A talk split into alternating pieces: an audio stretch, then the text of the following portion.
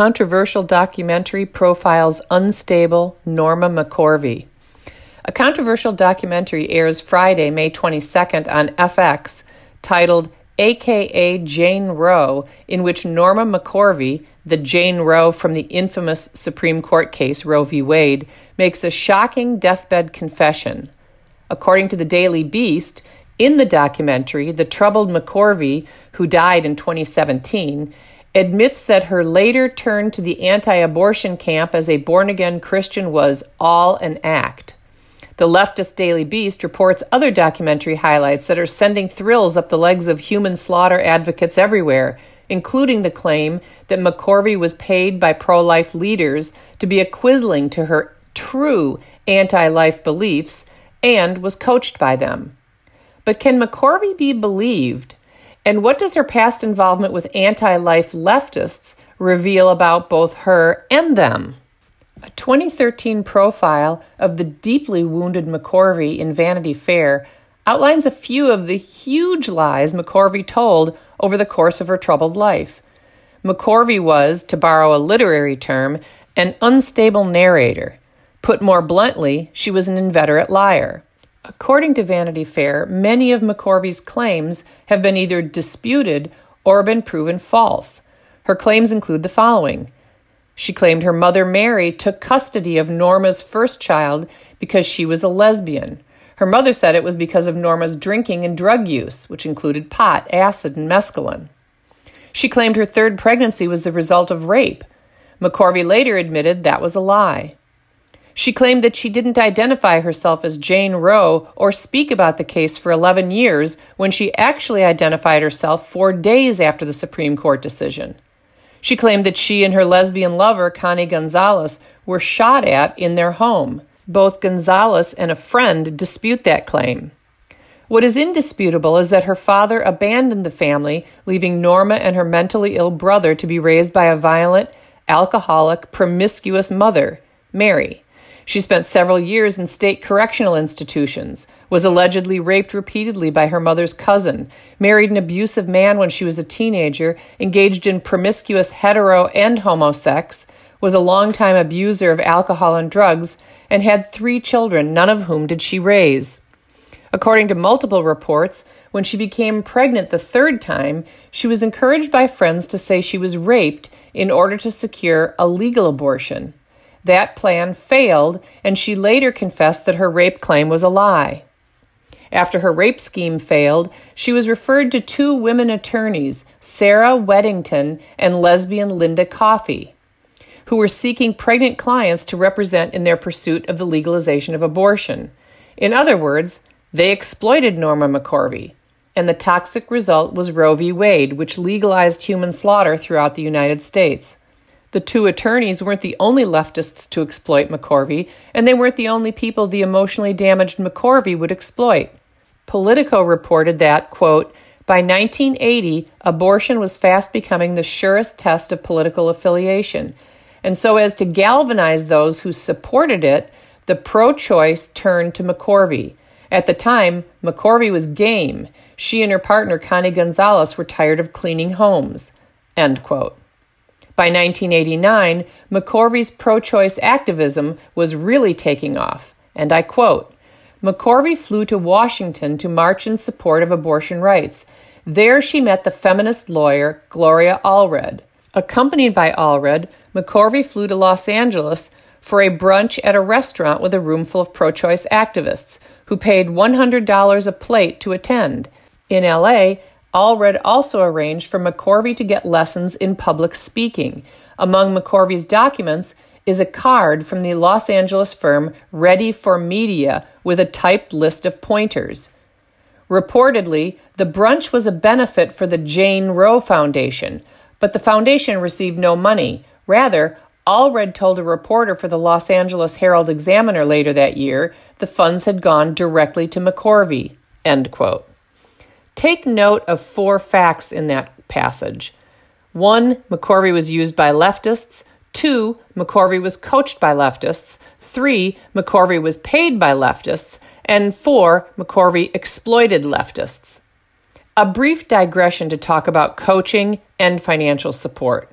experts often coach ordinary people prior to public speaking, especially when ordinary people are thrust into the spotlight that shines on controversial issues. Such coaching is not necessarily nefarious.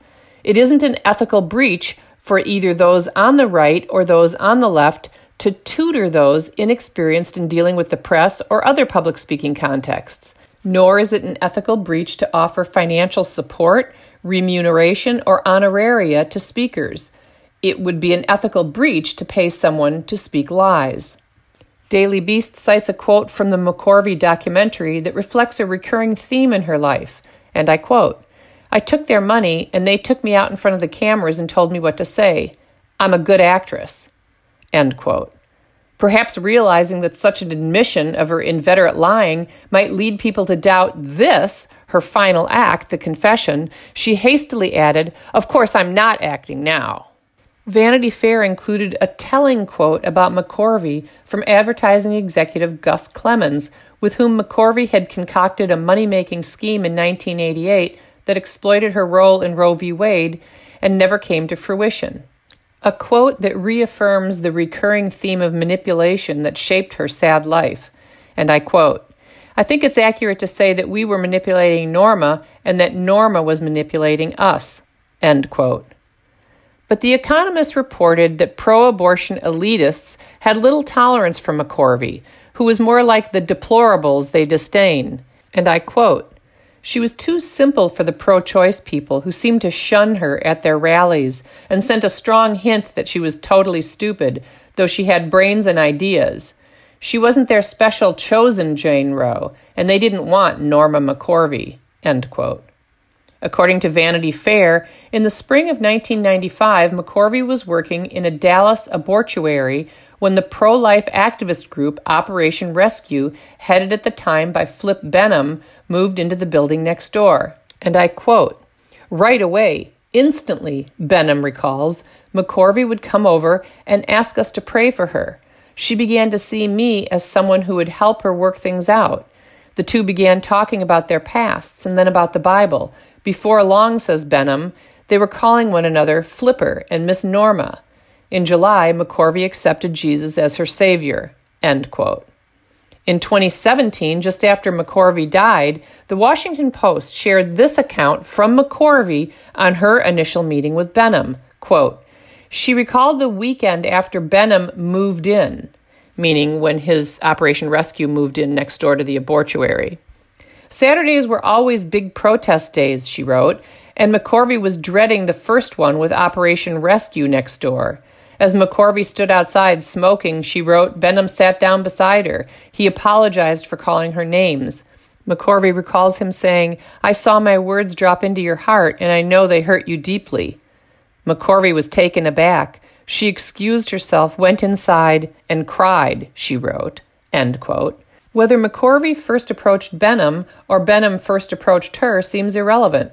What both recollections share in common is that these early encounters were welcome and shaped by faith and goodwill. Neither party viewed Benham's actions as exploitative. While many leftists view evangelism as inherently exploitative, Christians view evangelism as both an act of obedience to God and an offer of the greatest gift they possess salvation.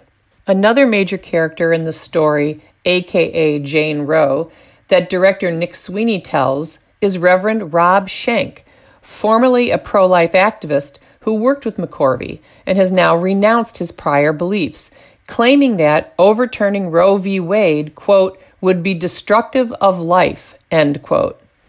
Schenck actually wrote in a New York Times opinion piece that protecting humans in the womb from being destroyed is destructive of life.